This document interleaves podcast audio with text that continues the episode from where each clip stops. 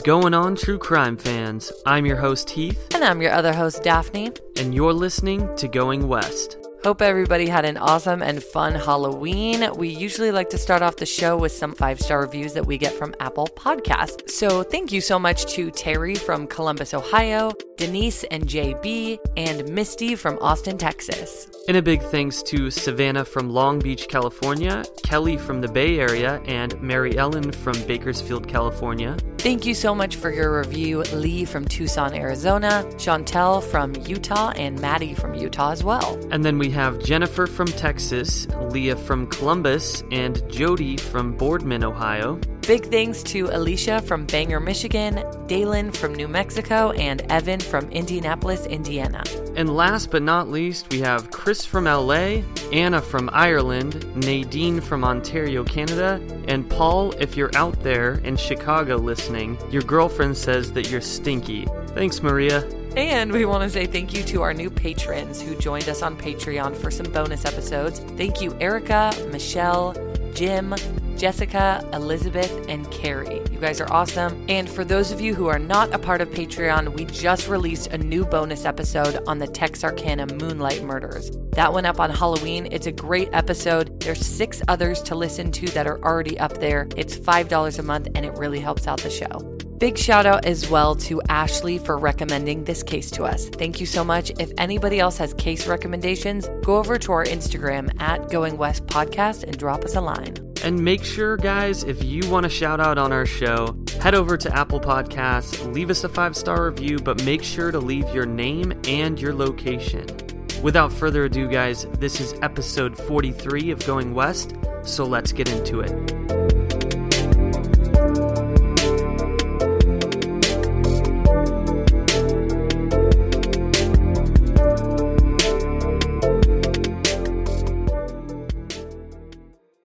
That time of the year. Your vacation is coming up. You can already hear the beach waves, feel the warm breeze, relax, and think about work. You really, really want it all to work out while you're away. Monday.com gives you and the team that peace of mind. When all work is on one platform and everyone's in sync, things just flow wherever you are. Tap the banner to go to Monday.com.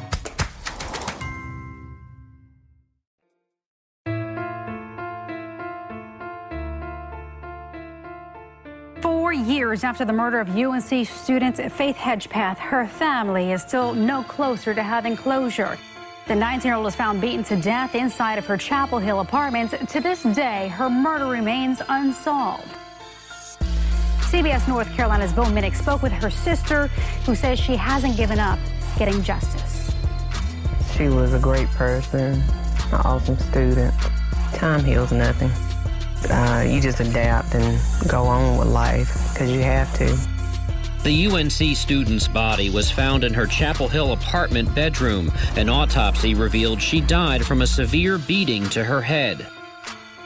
So you have people walking around who've done this to her and they think they'll get away with it. They walk around living their lives when they stole hers.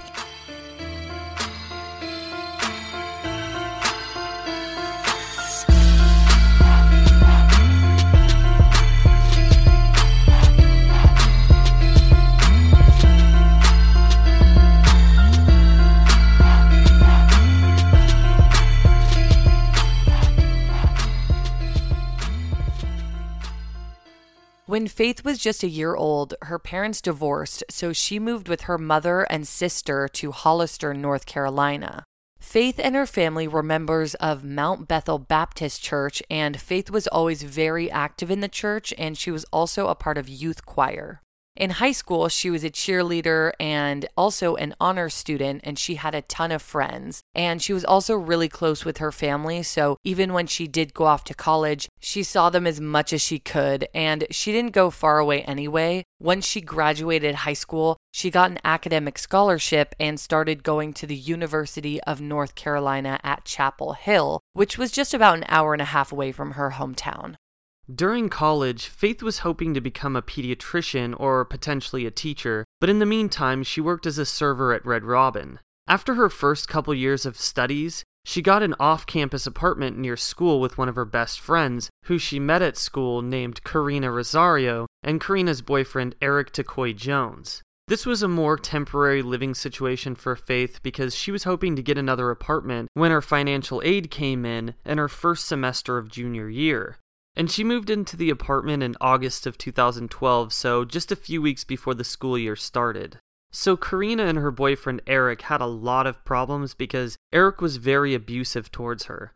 He was kicked out of the apartment on multiple occasions since it was their apartment before Faith got there, and would then try to break in afterwards when Karina changed the locks. Right. And it's my understanding that when Eric moved out, or when he was kicked out, is when Faith came in, and they, in my understanding, were sharing a room. So it's not like Faith had her own room. She was just kind of staying at a friend's place until she got her own place. So Faith was basically helping Karina during these very hard times with Eric, and she even helped her get a restraining order against him. So, in turn, this whole thing made Eric hate Faith even more since she was supporting he and Karina's breakup.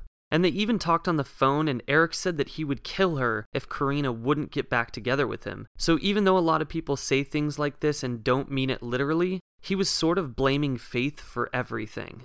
Fall semester began, and on Thursday, September 6th, 2012, Faith decided to rush. Alpha Pi Omega is a Native American sorority historically, and so she was interested in joining. So that night around 5:45 p.m., she went to the sorority house for the rush event and stayed until about 7:15 p.m. Even after leaving, she was really excited about the possibility of joining Alpha Pi Omega, but she had to work on a school history paper about Haliwa which again was her ancestors' tribe. So Faith and Karina went to the library together on campus around 8 p.m. that night, and they stayed for a few hours studying. Just after 11 p.m., Faith left by herself for a little while before returning to the library, and Karina stayed there the whole time. So she went back to the library, got Karina, and then at around midnight, they arrived back at their apartment where they got ready to go out for the evening.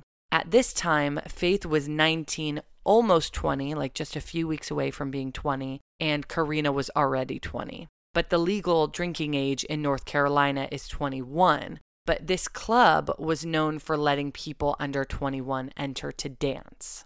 Faith drove the two of them in her Nissan Altima, and they got to the Thrill nightclub at around 12:40 a.m. and danced for almost an hour and a half until 2:06 a.m. when they went home because Karina wasn't feeling well due to drinking too much alcohol, which she actually reported later. Around 3 a.m., they got back to their apartment. Just eight hours later, Faith Hedgepeth would be discovered dead in the apartment. She died from blunt force trauma to the head, and it was determined to have likely been from an empty Bacardi peach rum bottle, which had been found at the scene covered in blood. Police found semen samples at the scene and developed a DNA profile from it, and that DNA profile matched other male DNA that was found in the apartment. And by the way, that bottle wasn't actually broken, but they did test this theory with a different bottle of the same kind against a dummy. And the bottle was so thick that it didn't break, which is why they still think that it was the murder weapon. So, going back to when Faith and Karina arrived at their apartment around 3 a.m., a little after 3 a.m., a witness heard something strange. There was a woman who lived in the apartment directly beneath them and just after 3 a.m., she heard three loud noises, which she said sounded like something heavy dropping or furniture flipping over. But at 3:40 a.m., there was a text message sent from Faith's phone. It was to her ex-boyfriend, Brandon Edwards. The text said, "Hey B, can you come over here please? Rosario needs you more. Aha, you know. Please let her know you care." And just a reminder Rosario is Karina, and that's her last name. Just three minutes after this text was sent, yet another text was sent to Brandon from Faith's phone, and all it said was the word than. So some people now believe that this was her correcting an error in her previous text message when she wrote aha. So it would then read, Rosario needs you more than you know, which obviously makes more sense. So, really quick, there might be some confusion on this. Brandon is Faith's ex boyfriend. I don't know how serious they were, but there was also a rumor going around that Karina and Brandon at this time were hooking up. So, it's kind of confusing to me why Faith would be texting her ex boyfriend that her best friend needs him. That doesn't really make sense at all, but that's what happened. Well, somebody texted him from Faith's phone, but we can't confirm who that actually was. Right. Around the same time as these text messages were sent from Faith's phone, Karina's phone was trying to call Brandon's, but he didn't answer. Then she called Jordan, who was a male friend from school. At 4:25 a.m., Jordan picked up Karina and apparently said that she had thought Faith was sleeping at home. Karina and Jordan went to another friend's house in the area named Jacob and got there just a few minutes later. Jacob was known to be a potentially romantic interest of Karina's. They both spent the next few hours there until 10:30 a.m. when Karina tried to call Faith, but she didn't answer the phone. Then she called her other friend Marisol to see if she could come pick her up and take her home. At about 11 a.m., they arrived at the apartment and they both went inside. That's when they found Faith in Karina's bedroom dead. At 11:01 a.m., Karina called 911. I could only find about half of the actual recording, but the rest we have as a transcript that we'll explain after. Sometimes Daphne and I are doing research for Going West, and we subscribe to different newspapers from all around the country, and then we forget to unsubscribe. But that's exactly why we love Rocket Money. Rocket Money is a personal finance app that finds and cancels your unwanted subscriptions monitors your spending, and helps lower your bills so that you can grow your savings. You'll be able to see all of your subscriptions in one place, and if you see something you don't like, Rocket Money can help you cancel it in just a few taps. It is seriously that easy. And that's why Rocket Money has over 5 million users and has saved a total of $500 million in canceled subscriptions, saving members up to $740 a year when using all of the app's features. Stop wasting money on things that you don't use. Cancel your unwanted subscriptions by going to rocketmoney.com slash going west. That's rocketmoney.com slash going west. rocketmoney.com slash going west. Heath and I are major sufferers of seasonal allergies. They are the worst. It can even be difficult to host this show when our noses are all clogged up. We have tried brand after brand, but luckily, for those of us who live with symptoms of allergies, we can live Claritin Clear with Claritin D. And big shout out to Claritin for supporting this show and providing us with samples. Designed for serious allergy sufferers, Claritin D has two powerful ingredients in just one pill that relieve your allergy symptoms and decongest your nose so that you can breathe better. I feel like I sneeze all day long. I always have an itchy face. But now I can actually go outside in the grass and not have a sneeze attack or be stuffed up thanks to Claritin D. Are you ready to live as if you don't have allergies? It's time to live Claritin Clear. Fast and powerful relief is just a quick trip away. Find Claritin D at the pharmacy counter. Ask for Claritin D at your local pharmacy counter. You don't even need a prescription. Go to Claritin.com right now for a discount so that you can live Claritin Clear. Use as directed. Here's the first half of the 911 call. 911, where is your emergency? I um I just walked into my apartment and my friend just like you unconscious. Okay, what's your address, ma'am?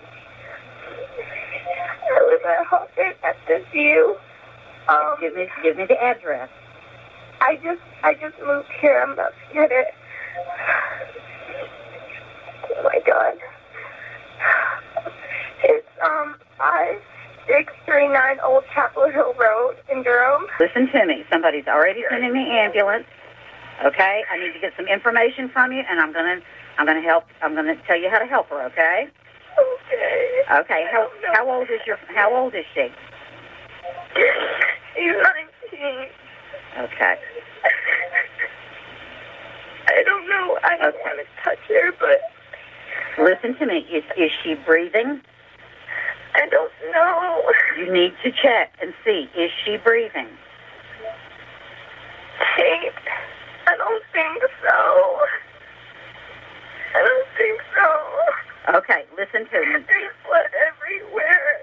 There's what? There's blood everywhere. Okay. I need for you to help her. I need for you to go up to her. We need to see if she's breathing or not. Okay? I think so. Okay. Listen to me. Go up. The paramedics are on their way. I want you to stay on the line. I'm going to tell you what to do next, all right? Are you right by her now? Yes. Okay. Listen carefully. Moving. She's not moving. Okay. No. Can will you touch her arm? Tell me, she, how does she feel? Okay, ma'am. We need to find out if we can help her or not. You've got to, you know, do as I'm asking so we can help her. All right? So, as you can tell, Karina's crying on the phone to the dispatcher. She started the call saying hi, which doesn't seem like she's very urgent, but it's also natural to start a call with hi or hello, so that might not be too weird. Throughout the rest of the call, the dispatcher asked her what happened, and Karina said that she just walked into her apartment and her friend is unconscious. Mind you, there was blood everywhere, and she says that many times. When the dispatcher asked her to see if she's alive, Karina states that she doesn't want to touch her. Even when the dispatcher wants to know whether or not Faith is breathing, she says she doesn't think so. In turn, Karina just keeps repeating, There's blood everywhere, and I don't know what happened. So many people noted that Karina made some mistakes. First of all, she didn't even know her own address. She actually also gave the wrong apartment number. She had to look up her apartment address even though she had been living there for at least a few months. She also made a point to say a couple times that she wasn't home when whatever happened to Faith happened and that she had just gotten home. Someone also noticed that during the call, Karina doesn't seem to be asking the dispatcher for help to save her friend, despite the fact that she supposedly thinks that she's just unconscious. She also made a point to say a couple times that it looks like someone else had been in her bedroom because there were things in there that weren't before, but she doesn't say what those things are. By the way, the comments that Heath is making and the ones that I'm about to make are in the second half of the call. So these we know because of the transcripts.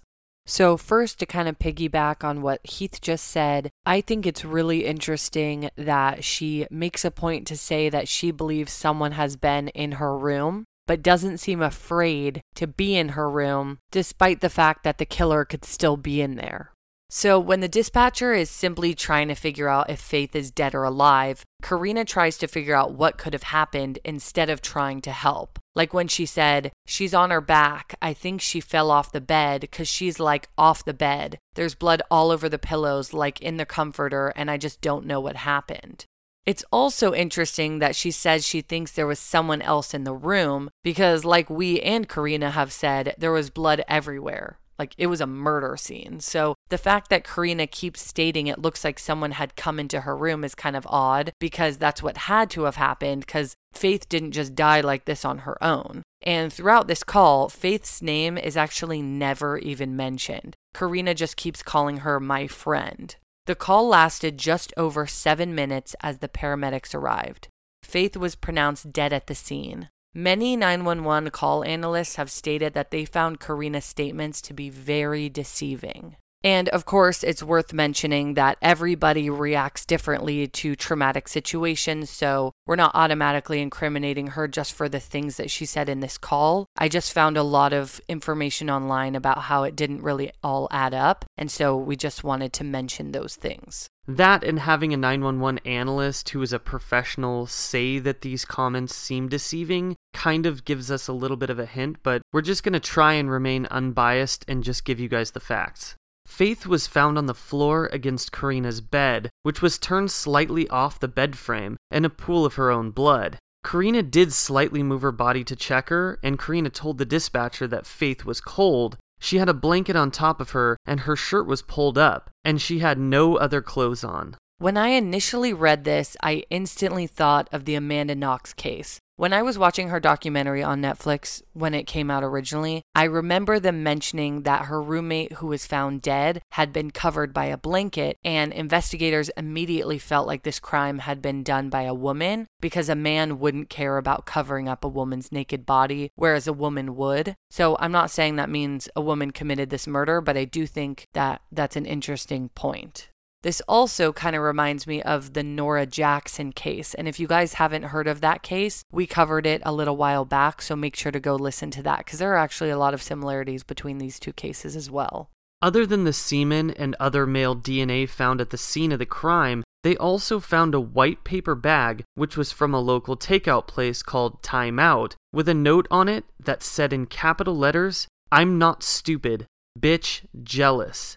Investigators think that this note had something to do with her death and that was potentially written by her killer. But that just makes me wonder why would the killer leave a note for someone that they killed? I don't think that this note would have been written after Faith had already passed, but if it was, I don't know what the purpose would be. But I also read that the note was left on Karina's bed, which would mean that it would have most definitely been left by the killer. But since the note would be pretty incriminating, it's surprising that they would have done this at all, which is why police think it may have been a red herring and was put there to throw police off. And that's kind of what I think as well, because if the note was left there, we already know that Eric DeCoy Jones had some issues with faith. So if this was in fact some doing by Karina or her friends, writing that note would be the potential reason for this. Also, there was no blood found on the bag, meaning that police believe that the killer took their time by washing their hands before writing it and carefully placing it on the bed as some kind of message. Also, the note was written with a ballpoint pen, and both the pen and bag had male DNA on it. The police also pointed out that the note didn't necessarily have to be to Faith. It could have been a message to Karina, assuming she's innocent. Another observation it does sound like this note would have been written by a woman, but it's also believed that Faith was sexually assaulted, especially since there was semen found on her body. But this obviously wouldn't have been done by a woman, so a male had to have been there committing this crime. Well, there was actually a voicemail found that could put a woman and a man at the scene of the crime, but it wasn't released until four years after Faith's death. There was a voicemail left for one of Faith's friends by Faith. It's incredibly hard to make out, but a professional pocket call analyst determined that he believes he can hear Faith talking, and this was confirmed by family and friends as well, and also another woman's voice and two male voices. He and Faith's father believe that they hear Faith in distress. Here's a clip of part of the voicemail.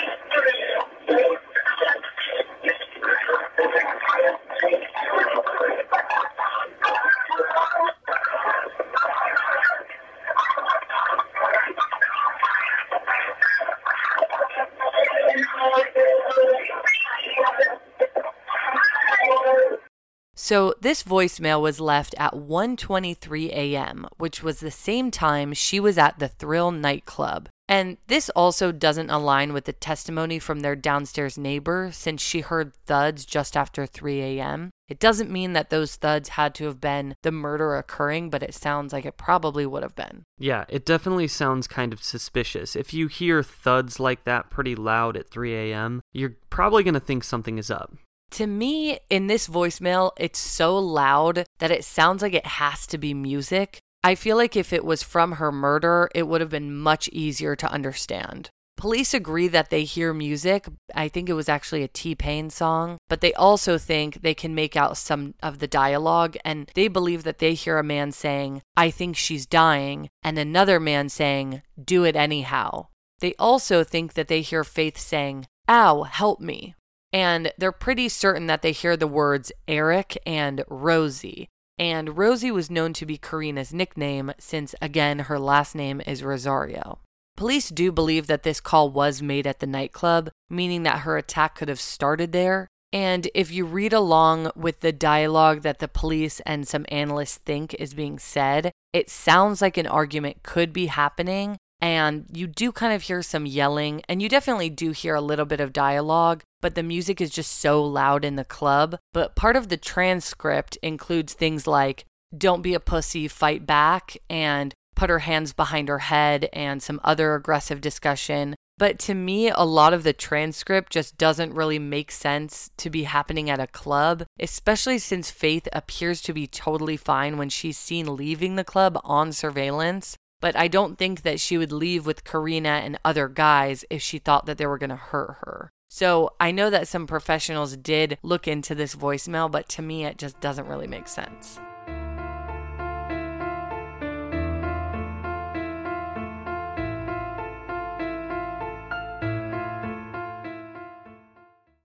We know you guys love a good mystery, especially one with twists and turns. Am I right?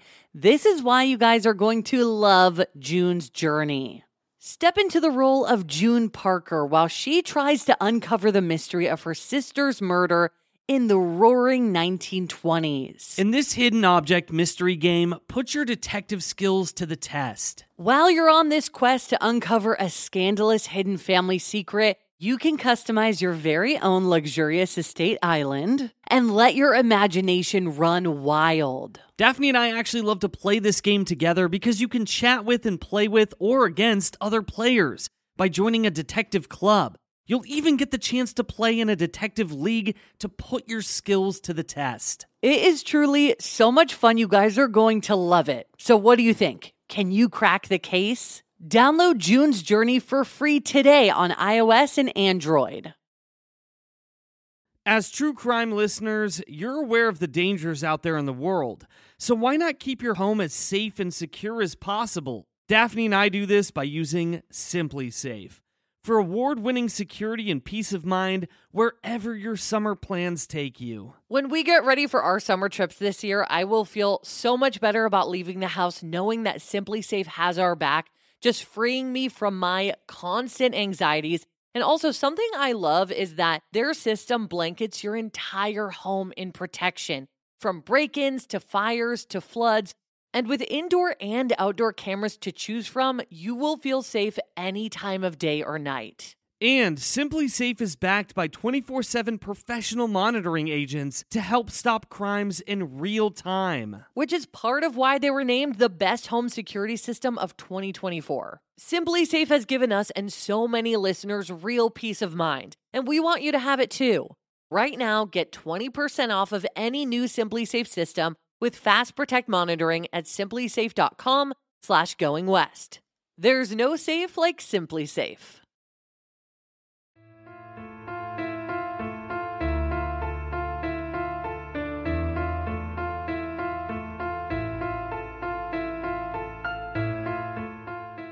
In 2016, a lab was able to develop a composite from the semen that they collected at the scene. They configured the genetic blueprint of this male, and from that, they were able to build the potential appearance of this person.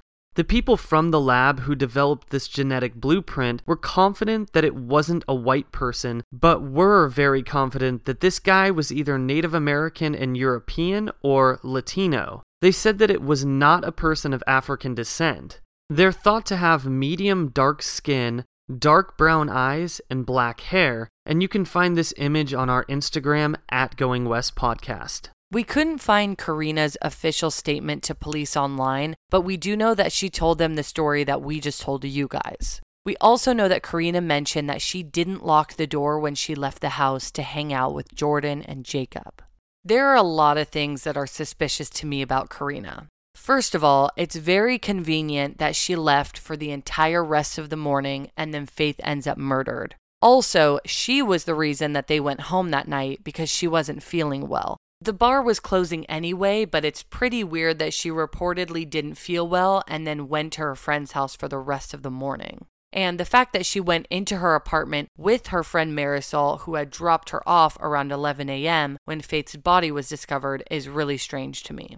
It's possible that they had a plan to hang out at Karina's for the morning, but Karina had been up super late at her friend's house, so I'd assume she was just going to go home and sleep.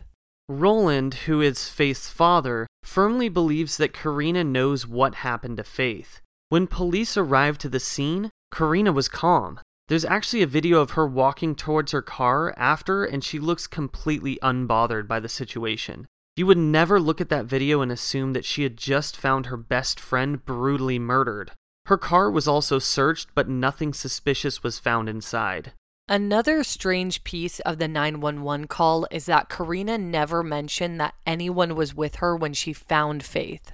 But both of their really good friend Marisol was supposedly there at the time, and you couldn't even hear anyone else in the background of the call. And at one point, the 911 dispatcher even says to Karina, I don't want you to be alone right now when she's waiting for the police to arrive. And Karina says, okay. And the neighbor who heard thumping at 3 a.m., the one who lived under their apartment, had come outside around 11 a.m. when the police showed up, and she saw both Marisol and Karina look completely normal. And this was just a few minutes after they would have found Faith. And she said that it didn't look like they had just witnessed as something as horrific as they did. So this proves that Marisol was in fact there, which makes you wonder why she wasn't able to be heard on the phone and why Karina didn't mention that she was there or even speak to her at the time. I don't want to look too much into this because I don't really know what it could even mean, but this call lasted seven minutes. And for example, Heath and I were in a car accident a few weeks ago, and I was the one who called 911. And within that call, which lasted probably about five minutes, I was talking to Heath back and forth to let him know what was going on with the police and just to kind of talk to him and make sure that he was okay with everything that was going on since we were experiencing it together. So, again, not to say that everyone experiences things in the exact same way, but it's just kind of odd to me that Marisol isn't heard or mentioned on this call at all. And some people actually even suspect that Marisol was the one who made the call and was, for whatever reason, pretending to be Karina because they think the 911 call sounds more like her voice than Karina's based on hearing both in interviews. But just for the record, Marisol has not ever admitted to making the call. Karina said that she made it. This is just someone's theory. So, despite the fact that Karina was acting pretty suspicious, it doesn't answer the question why would Karina want Faith dead? Eric Takoy Jones is a very big suspect in this case, but his DNA was tested against that found at the crime scene, and it was not a match. His car was also searched and no evidence was found. He was known to be very cooperative with police, but there were some suspicious things surrounding him at this time, other than what we've already stated. The day before Faith was murdered, Eric texted one of his friends saying, Forgive me for what I'm about to do, and he also posted that on his Twitter. Three days after Faith was found dead, he changed his Facebook cover photo to an image that said, Dear Lord, forgive me for all of my sins and the sins I may commit today. Protect me from the girls who don't deserve me and the ones who wish me dead today. So these are obviously some pretty suspicious things to post and say. And that doesn't mean that he killed Faith, but I'm wondering what else that could potentially mean. I mean, people post a lot of cryptic and vague things on the internet, but to post this before Faith's death and then another weird thing after she died is just really suspicious to me. Yeah, it kind of seems like it's really bad timing for him to be posting something like that, especially since he may be a, a, suspect in this case. But I also don't know why he would say that because I feel like those comments alone are pretty incriminating. So I don't know why he would want to put that out there if he was guilty. So many of the men who were at the Thrill nightclub the night before were found and tested, as well as every male in Faith and Karina's apartment building, but no one came up as a match. Brandon Edwards, who remember Faith or someone using Faith's phone texted the morning of the murder, was checked out and his DNA also didn't match the DNA found at the crime scene. However, his former roommate, who knew this group of people and was questioned by police, never gave his DNA to police, and he has a history of rape and violence towards women. So we're not sure what his name is, and he was never really considered a suspect in this case. David Bell was a young man who had been dancing with Faith at the Thrill that night, but he didn't know her very well, and police didn't think he had anything to do with the crime. But he also wouldn't give his DNA because he had touched Faith that night since they were dancing. He was also seen on surveillance walking out of the club with her. And apparently, his statements were also inconsistent with other people who were interviewed about that evening.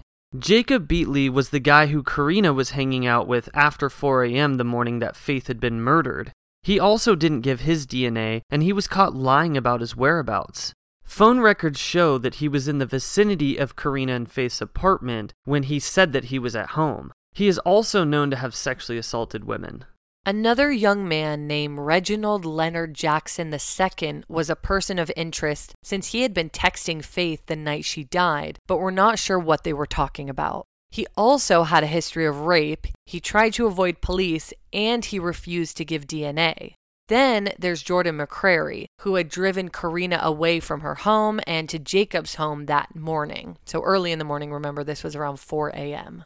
People think he could have been an accomplice by helping Karina leave the scene of the murder if she is in fact guilty.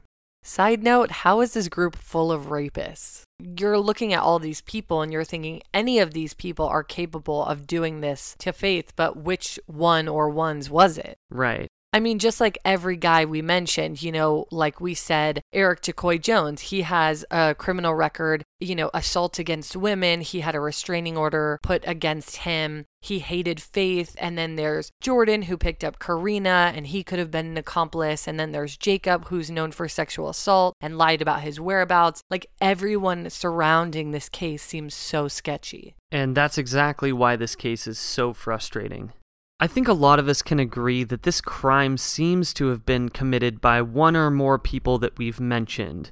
The murder itself seemed brutal, personal, and violent, and it seems like one or more of the people in this group are lying and knows more than they're leading on. And this also seems like there's a lot of jealousy involved in this group, and they also seem to be hooking up with each other. And Faith was apparently interested in Brandon, yet so was Karina. Meanwhile, Karina was also known to be hooking up with Jacob and had more recently broken it off with Eric, so it's honestly a big, huge clusterfuck of people. I definitely think it's possible, like you said, that one or more, especially the or more people, at least know or were involved in this crime. And a lot of people think that the note that was written on the takeout bag, the one that said, I'm not stupid, bitch, jealous, that that was written by two different people. And that potentially Karina wrote the part that said, I'm not stupid. And then maybe later, Faith wrote, bitch, jealous, or potentially the other way around. Because although it's all in capital letters, it kind of seems like the two parts are in different handwriting almost.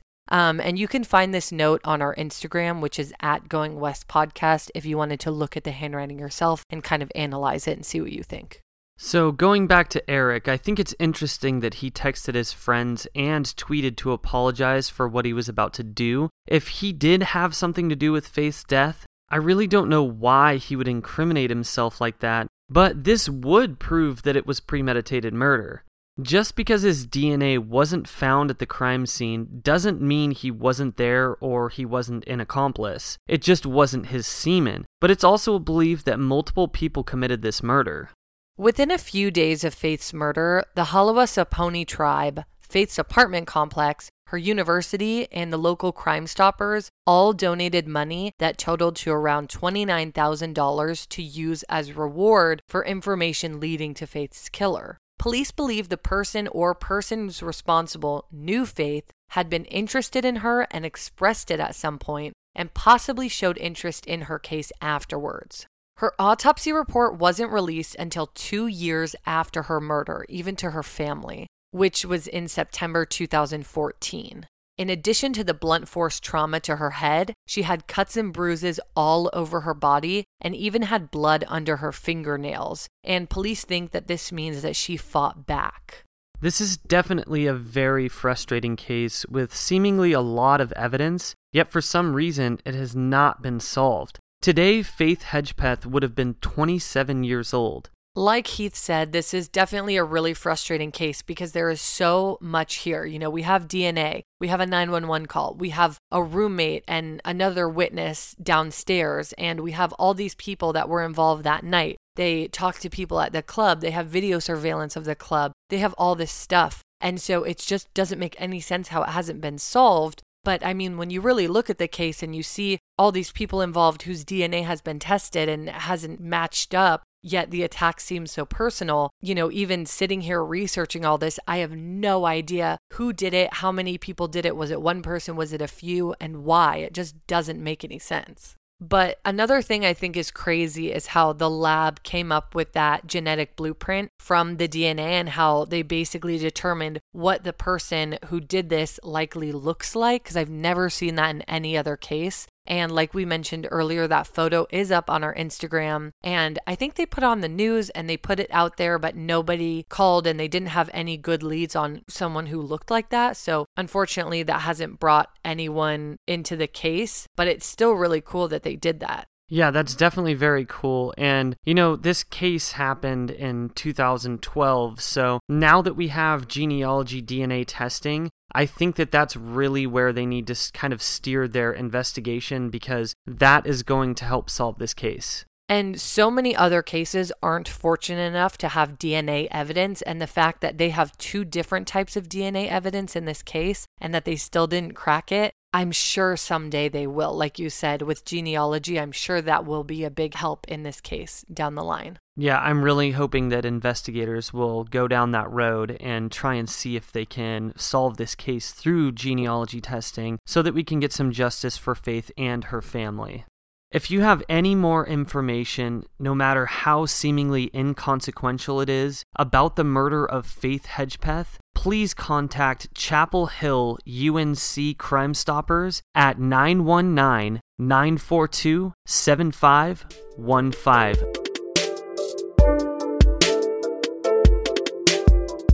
Thank you so much, everybody, for listening to this episode of Going West. Yes, thank you so much, everyone. And like I always say, next week we'll have an all new episode for you guys to dive into. Please let us know what you think about this episode and give us your theories. We love reading theories, but in particular, this case is super frustrating and we'd love to know what you guys think. So go check us out on Instagram at Going West Podcast. And don't forget to go over to Twitter and visit me at Going West Pod. Also, we have a Facebook page. Just go onto Facebook and look up Going West True Crime. And you guys have been super, super awesome lately. We've got a lot of new patrons. It's getting really fun over there. We've got seven bonus episodes for you guys to get into. So go over there, subscribe. It's only $5 a month. That's like basically just a coffee. So make sure you go over there, sign up for some bonus ad free episodes.